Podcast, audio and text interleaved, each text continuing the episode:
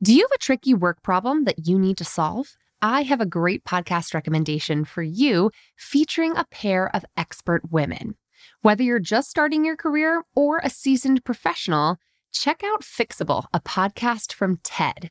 Hosted by Harvard professor Frances Frei and her wife, leadership coach Anne Morriss, the brilliant duo provide honest, actionable advice to help you navigate everything from a gaslighting manager to returning to work after parental leave. They'll leave you feeling empowered and ready to act. Listen to Fixable wherever you get your podcasts.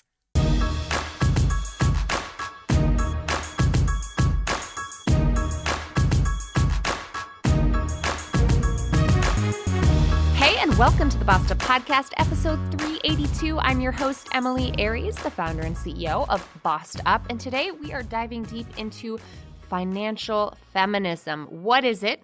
How do you square those two concepts, or in the same book in this case? And how can we practice financial feminism by advocating for all that we are worth, specifically as it relates to negotiating your salary? Today, talking through these tough questions, quite frankly, that I had for her is author Tori Dunlap, who is an internationally recognized money and career expert and a podcast host. She is out with her brand new first book as of today called Financial Feminist Overcome the Patriarchy's Bullshit to master your money and build a life you love. After saving 100K at age 25 herself, Tori quit her corporate job in marketing and founded her first 100K to fight financial inequality and give women actionable resources to better their money. She's helped over 3 million women negotiate salary, pay off debt, build savings, and invest. And she's the host of the number one business podcast, Financial Feminist.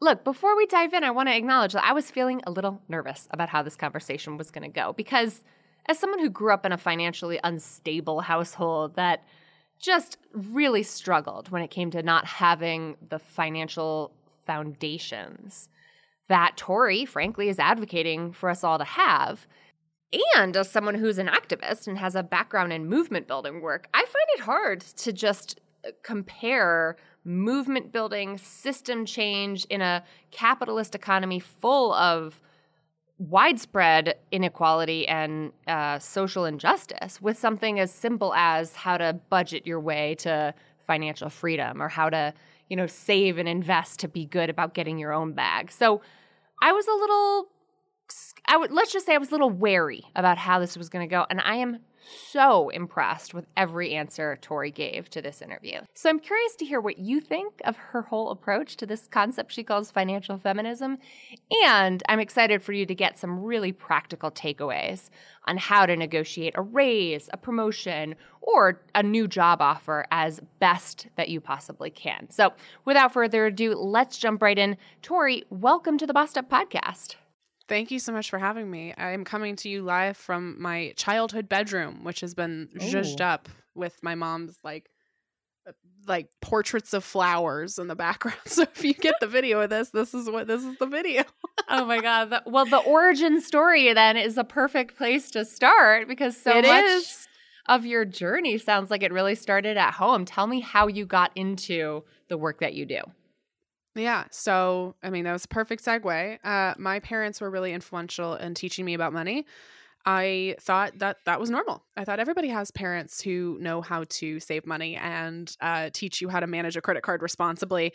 And I grew up thinking that was the case for everybody. And I graduated college and uh, started having conversations, and of course realized that that wasn't the case, and that that financial education was a privilege and I graduated college in 2016, um, which was about five months, uh, of course, five months after Trump got elected. And I was mm. coming into and into adulthood, trying to figure out like the kind of person I wanted to be and the kind of woman I wanted to be. And of course, I was the friend all of my friends were coming to for financial advice and guidance. I was starting my career, um, navigating misogyny in in the workplace, f- trying to mm. figure out you know how do i build my own wealth so i have choices and i have options and the blog that later became her first 100k was born out of that it was born in december of 2016 and so i was mm. working a 9 to 5 in marketing growing this blog on the side uh, rebranded to her first 100k after talking about you know my origin story which was trying to save $100000 at age 25 mm. i successfully completed that goal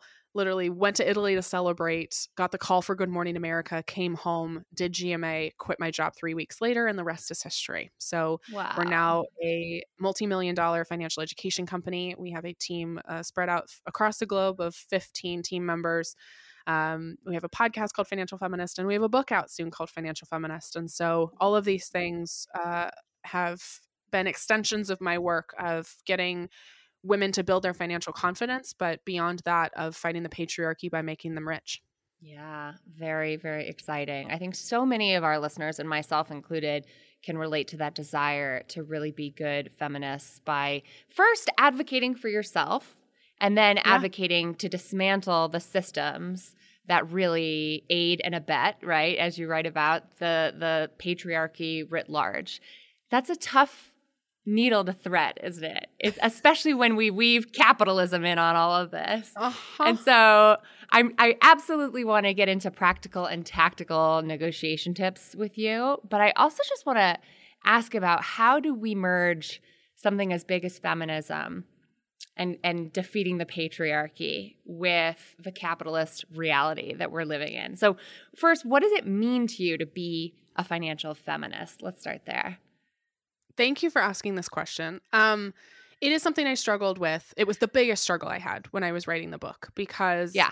Um, true feminism cannot exist under capitalism um, because capitalism, at least how we have interpreted it, is uh, inherently exploitative, and that's really difficult. Um, for me, financial feminism is designed as you bettering your money to better your own mm-hmm. life, and then by extension, helping people with those resources.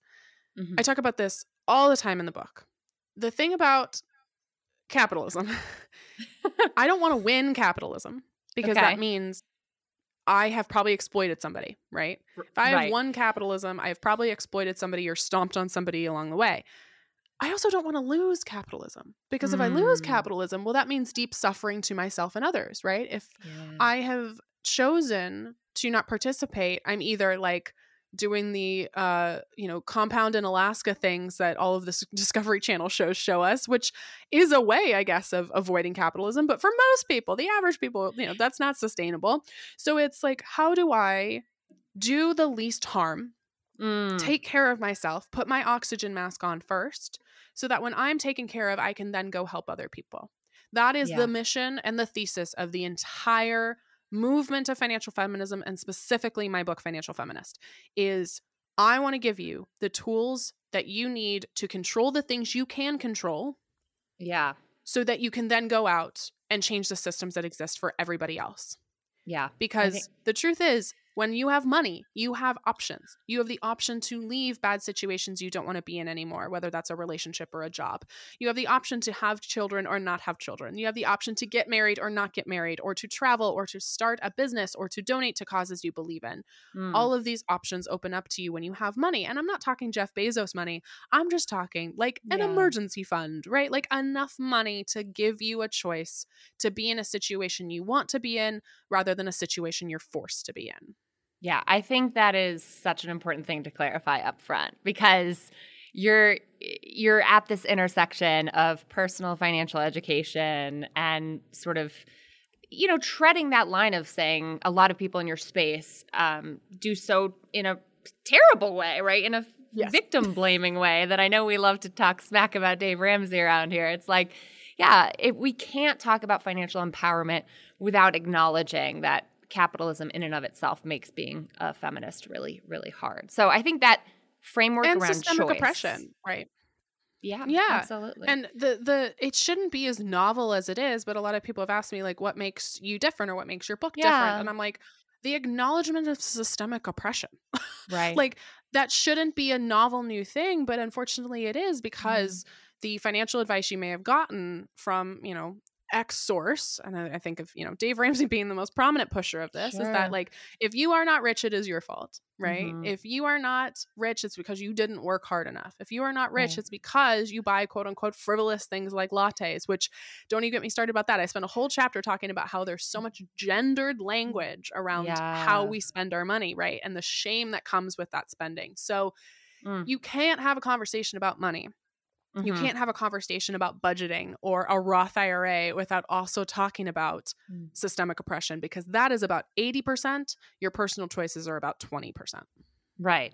And so I guess my my only conundrum that I'm left with is what do we advise and since we're talking about negotiation and maximizing yeah. your own well-being and financial well-being chiefly, we don't want to lose capitalism, but what do you say to women who are poor, right? Like where does the poor woman who might be just getting by, right? Yep. As opposed to the success stories of I reallocated my, you know, excess take home pay to, you know, maximize my high yield savings account or whatever. Like, what do we say to women who are just barely or not making ends meet? Like, how does one start at the very beginning of that financial journey if if it feels like the cards are stacked against you? This is the question that I spent years in writing the book, mm-hmm. like crying over, mulling over. It took me probably 12 different iterations to get my introduction to where I wanted it to be because that was the question. If you are honest yeah. to God living paycheck to paycheck. Now there's some people who are like, I live paycheck to paycheck, but you have a Netflix account. I'm like, that's not paycheck to paycheck, right? Right. Like, right, right. truly do not have two nickels to rub together. Yeah. That is not a failure of personal choices typically, but I would say vast majority. Not a not a failure of your personal choices. Mm. And the harsh truth is that my book or anybody else's book about personal finance is actually not going to help you. And that's not because I'm not good at my job. I'm damn good at my job.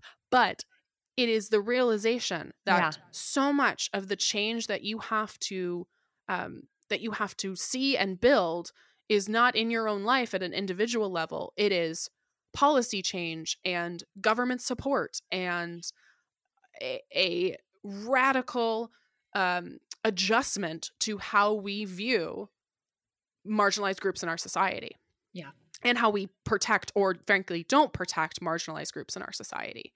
Yeah. And that's what I struggled with because if you're picking this up and you have this desperate energy of, I need this book to fix my life, mm. the harsh hmm. reality is it will not fix your life. No actual book is going to fix your life unless it's a book where you know it's like all of the all sexism racism is over here's how we combat that but of course right. that book doesn't exist so right. i think the the idea right is like hopefully this book can help you in let's say a year or 2 years or it will help the people who maybe just need a tweak with their financial lives or do yeah. have some money but aren't sure what to do with it or are staying in a job that they know they're being un- undercompensated but they've just been told to quote be loyal and it'll pay off right that's who i hope this book can help because frankly yeah. that's the only people this book can help yeah. and then again, mission of financial feminism is once you're taken care of, your job then is to advocate for, to give money to, to lend a voice to all of the other people who are not able to have their lives changed by the material in this book or by the material yeah. in our podcast. I have so much respect for how you just answered those very tough questions that I lobbed mm. your way. Thanks. Uh, so the questions you. I've been asking myself. It was the questions yeah. I've been asking myself because it, it's really uncomfy. It's like for me, it was I literally got to the like rock bottom point where I was like, "What? Why would I write this book at all?" Yeah. like yeah. if none of it matters, like why do I write this book at all? And the truth is, well, you know, you hope you can change some lives, right? And if I can have an impact on some people, and those people can have an impact on others and others and others right it's mm-hmm. the ripple effect yeah. and it's the expectation and i know we're going to talk about negotiation that's the perfect example of like you can prepare materials in a thoughtful way. You can have scripts, right? We give these in the book mm. of like how to prepare your negotiation, how to make sure that you are advocating for yourself in a, you know, data-driven way. But beyond that, if you are in a company or in a society that does not want to give you money and compensate mm-hmm. you fairly, which we are, there's only so much of that conversation you can control. Mm-hmm. So we can't just tell you how to negotiate better. We can mm-hmm. do that, but also we have to expect better of the company's organization's leadership to be receptive to those conversations in yeah. the first place. And frankly, to get to the point where you actually never have to have them because you're compensated fairly from jump. Yeah, absolutely. I mean, I live in Denver, Colorado, a state that is leading the nation when it comes to pay transparency laws on the books, when it comes to family leave mandates on the books, right? My background in public yep. policy and movement building work informs everything we do here at Bossed Up. And so I had to hold your feet to the fire on that because I, I, I think it's such an important, huge asterisk to say, look, feminism goes well beyond personal finance, obviously, but also systemic oppression can make advocating for yourself feel like an important first step, but it better not be the last step because we need systemic Right. change and we need we we need real advocacy from people who have a foundation, right, of stability in order to be the best advocates we can be for systemic change. So Couldn't agree more. Hallelujah. I'm in the same church. We're we're taking taking this to church today and I just fully fully agree with what you just said. Thank you for that. Um, so let's dive into negotiation. At Bossed Up, I always find myself saying we got to play the cards we've been dealt while we change the game, right? And so until every employer lists with perfect transparency the salary expectations on their job descriptions, which we're advocating for, and which has become the law Yep. of the land here in Colorado and places like California and the city of New York.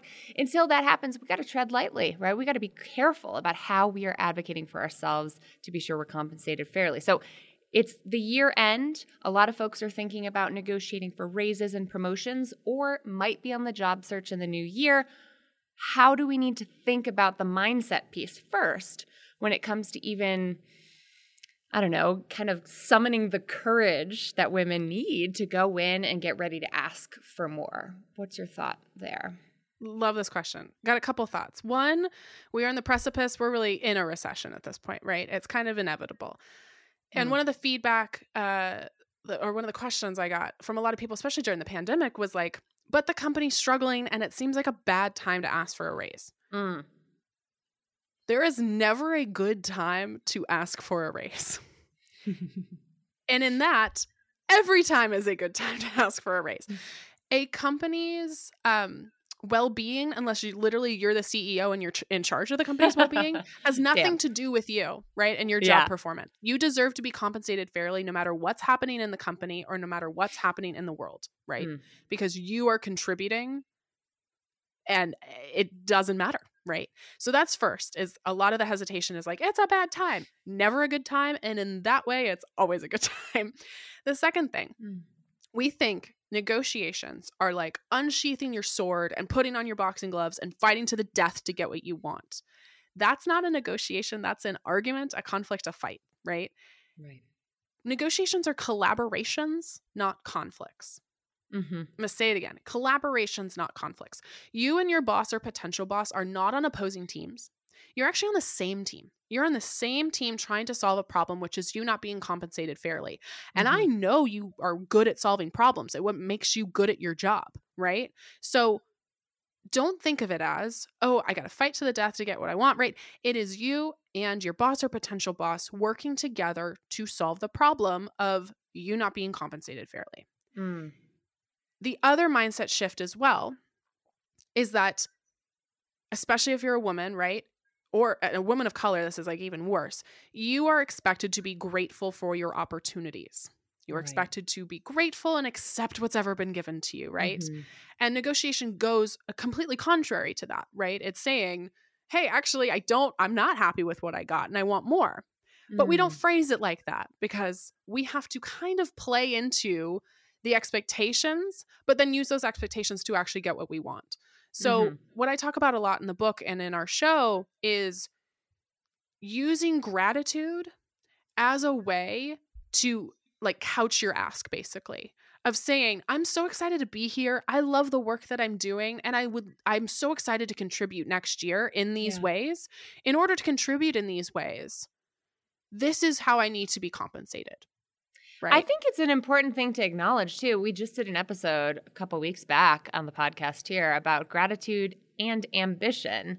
And those two things can Yes. coexist. Like you can be grateful for what you have and have ambitions for more, right? Those two things aren't at odds necessarily. It can be like, I'm so grateful for the experience I have here, for the ability to contribute to our team, for the amount of growth I've brought into this business. And I would like to see that hard work recognized, right? Like I also have my own personal goals that I want to strive towards. And those two things are okay. Like they feel like opposites, but they're not. And so I, I Yeah. think that's a really good moment to just acknowledge it's okay to be grateful and to want more. I think it's actually Completely. really important that we we normalize that. completely agree in terms of actionable things around negotiation, Yeah. one, do not give a number first. do not Thank give a number God. first. Yeah. The conversation you were saying, one of one of the big things that we're working towards at her first 100k is equipping the business to not just help people, you know, navigate these conversations, but also contribute to public policy and advocacy work. So we love seeing the transparency laws that are cropping up in a lot of states and cities that are requiring, right? The salary is between fifty-five and sixty-five thousand dollars, right? right. There's plenty of places out there that don't do that, and they'll do the classic, like, what is your desired salary requirements, right? Or what what are you looking for in terms of salary? The response to that is quote. I think it's too early in the process for me to accurately price myself, but I would love to know your budget. Mm-hmm. Mm-hmm. This does two things, right? Puts the ball in their court and also showcases that you uh, you have the understanding that they should have a budget and if they don't they look they look frankly stupid. because there Totally. are some places that I would do like I would be interviewing and they go, "Well, we're not really sure of our budget." Then why are you hiring this pos- for this position? You have no idea what you want, right? Also, what a f- lack of financial stewardship. Like, who's running the sh- Totally. the books over there? And in nine out of 10 cases, what would happen is that the person would go, Oh, yeah, sure, I'd love to give you a budget. And Right. typically that budget was 20 to 25% more what I was just about to price myself. Right? Mhm. And if they push back, well, one, um, ask them why. ask them why they won't give them give you their budget. Mhm. And two, something to think about in all aspects of the interview process between negotiation, but also if you're negotiating for a raise at your current job, yeah. this is like as much of you interviewing them as they're interviewing you. And if they get squirrely, if they don't want to talk about money, if they freak out, right, and they respond in a very like abrasive way, like I don't know why you're asking this, or like why are you asking for money? Money again, you should just be grateful. That tells you everything you need to know about your future at this company. Yeah. Major And red flags they- for sure. And if they show you who they are, believe them, right? What is it? Maya Right. Angelou, I think. If they show you who they are, believe them. Yeah. So that's that's partially why we also ask these kind of questions because they're hard questions to answer. But they're asking you just as many hard questions. It's too early at this at this time to yeah figure out uh, what my, my my valued rate is, but I would love to know your budget. Totally. And I think it's so interesting because I saw Claire Wasserman sh- is in your book, right? You you um from Mhm. Ladies Get Paid. I had Yeah, her on the fantastic. podcast a few years ago. And yes, she is fantastic. However, I asked her this question and she said, "I hate when people dodge that question. I Mm. you know, I think it gets so awkward to dodge that question. That word really like triggers something in me. And I literally had some of our job search clients just last week say, I am getting so much grief from this company that I'm in the final stages of interviewing with. I'm doing everything you say to do, Emily. I'm following that exact script. And man, they seem really agitated with me. And a couple of our other job search clients piled on and said, every time I've ever tried to dodge this question, it's gotten really awkward. And I'm like, Mm. like, first of all, let's talk about the price of an awkward conversation, right? Because we know that over the course of our lifetimes, women lose out on a million, a million on the dollars. conservative side, right? In A terms million of dollars. income, yeah. Yeah. Because we don't, if we don't do this. And so I said, listen, I'm having an existential crisis over here thinking, am I giving people the wrong advice? Because I've thought the same thing. so- I've thought the same thing. Right. And it's like, how terrible is it that employers are making us as individuals feel that way? And I stuck to my guns. I hopped on a coaching call with this client. Turns out the person managing the hiring process was a C suite executive who clearly had no HR training, had no standard mm-hmm. practice in like hiring legality, much less best practices.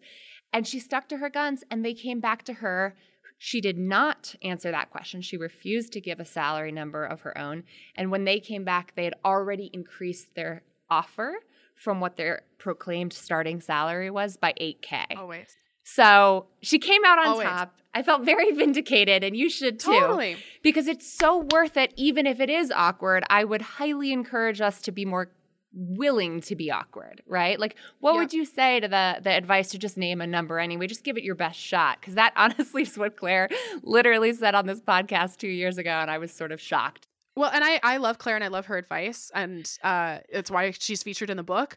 I think for me, it it comes back to we we quote "Bitches Get Riches," which is this great financial blog in this chapter about negotiation, and um, they basically say like this is not the time to like do the county fair how many jelly beans are in the jar bit like this mm-hmm. is not the mm-hmm. time for that um this is your livelihood at stake and and your your job performance and you being compensated fairly so the like number out of a hat just throw throw spaghetti at a wall like that's mm-hmm. this is not the time for that if you are forced to give a number right we should have a general understanding of how we should be compensated and that's through market sure. research and we talk about this again in the chapter is it's all about d- pitching to data driven people what you should be getting paid sure.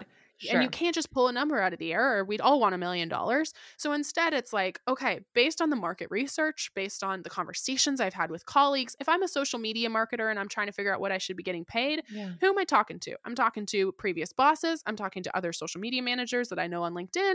I'm talking to people I met at a networking event two years ago, mm-hmm. right? Like I'm going and having those conversations and then being able to present that data.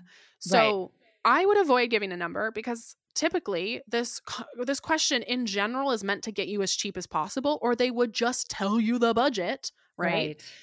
and then if you do get to a point where you have to give a number you're giving your market rate not your current salary right not um, the salary you you dream and hope for it is the current market rate that you should be getting compensated at based right. on other similar positions in your same scope of work with your same experience etc yeah, and and we'll link to some related episodes we have on how to go about getting that information because it's hard sometimes, and having those conversations is really truly a radical act of equality, right? And yes. pursuing equality and and asking men, women, we need to ask men what they're making too because this is an act of allyship for them to be transparent about their salaries. Otherwise, if women just ask women what we should be making, we'll all be getting the same you know, right. frankly undervalued state, you know, averages, and it just perpetuates uh, gender wage gap. So and I, I know I neither love... of our target audiences are men, but men, if you are listening to this, it is your responsibility to have these conversations.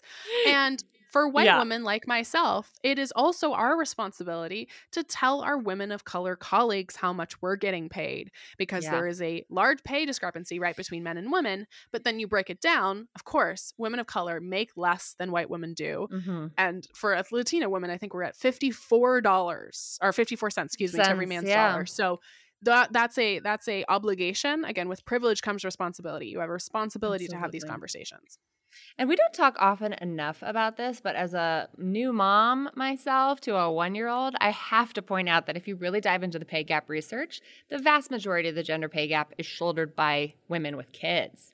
So 100%. we can't we can't feed into the mommy wars BS narrative of us versus them. We also need to make sure that moms and non-moms are talking about pay transparency too, because there's a massive, terrible gap there too.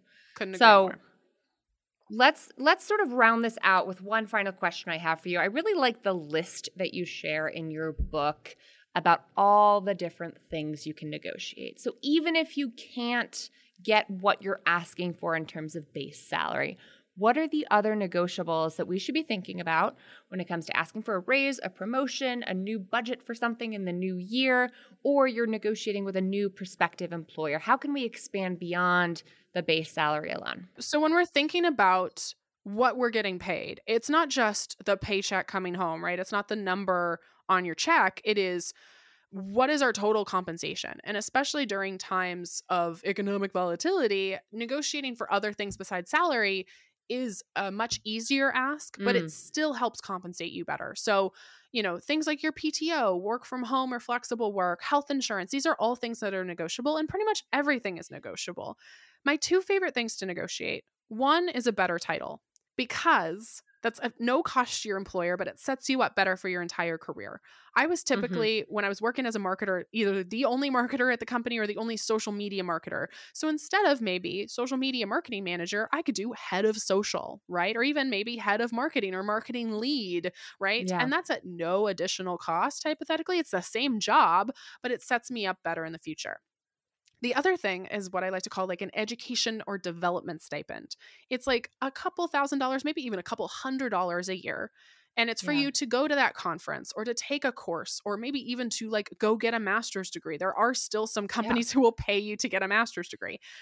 And of course, that's not only beneficial because they get a better employee, they get a more well rounded, developed employee, but you get to carry that experience and that credential with you for your entire career. Yeah, we're big fans of that at Bossed Up because almost all of our clients here use their professional development funds to take our leadership development programs. And it makes a huge difference on not only your yeah. life and your skill set and your community and your experience of your work, but also to your point, it pads your resume, right? It sets you up for navigating whatever comes next. So, my last tough question for you earlier you alluded to we need to demand more of companies, right? Not just the individual. How are you feeling about negotiation as an employer now, right? This is, we flipped the tables here. You've got 15 on your team now. How are you sort of walking the walk? And what do you want to see more small businesses do when it comes to handling the salary and comp conversations, you know, in the ways that we should? Yeah, this is a great question and one that yeah, I've also we've we're having to navigate. One, we really do try to compensate people fairly where, you know, they don't feel like they have to have a negotiation conversation. We also yeah. give a range. It's not just like it's $80,000, take it or leave it. It's 85 to 95, right, dependent on experience or something like that. I think the most powerful thing, literally was talking about this with my two other execs. We had an executive retreat that ended yesterday and we have some people who are coming to us and asking for raises but they're not making a uh, a case that we feel is compelling because they're mm. not showing here's the value i've added and here mm. based on you know the raise i'm asking for the additional value that i've added we really feel like there's a gap that's happening between mm. the money that they're asking for and actually what they're doing is they're taking data and they're saying hey well uh, people with you know this this job title are making this and i'm like yes but right now we don't see how you're fulfilling your current job requirements right, right. or fulfilling the the current um you know expectations of this role and you also haven't outlined how okay if we give you this amount of money here's what additional work we're going to see or the different kinds of yeah. work right and so i think that that is one thing that uh even as you know has changed my negotiation advice because now i'm on right. the other side of it and i'm yeah. realizing like oh you have to put together a really compelling case yes. of proving your value add and also proving hey when i get paid this this is what i'll bring to the table in in exchange basically. Um so it's taught me a lot. Yeah, I think that's such a good perspective shift because I think everyone listening should keep in mind when you're asking your current employer for a raise, you've already established and basically accepted your current salary as that initial offer you've agreed to right? So it's it's slightly different right. than ex- and negotiating a with a new employer or a prospective employer in that you're doing this job X for that amount of salary Y. So unless you work for a company, which is something we're trying to do here at Bossed Up, that basically says here's the growth path. Here's the difference in skill sets. Here's the difference in contributions. Here's what I need to see to get you up that level, which is really something that I think is like the gold standard of management, but really hard to pull off, to be honest. Unless you're working there, you have to make a very strong business case to your manager about how you're going above and beyond and how, you right. know, you are ready for that raise or promotion. And so we work with a lot of our women in our level up program to kind of get them ready for that promotion conversation and and start to yeah. advocate for that. But you're right, like you're looking at the dollars and cents on the profit and loss statement and knowing how a manager perceives your ask for more can really inform the advice we're giving and, and how to negotiate with your current employer. So that's so interesting to hear.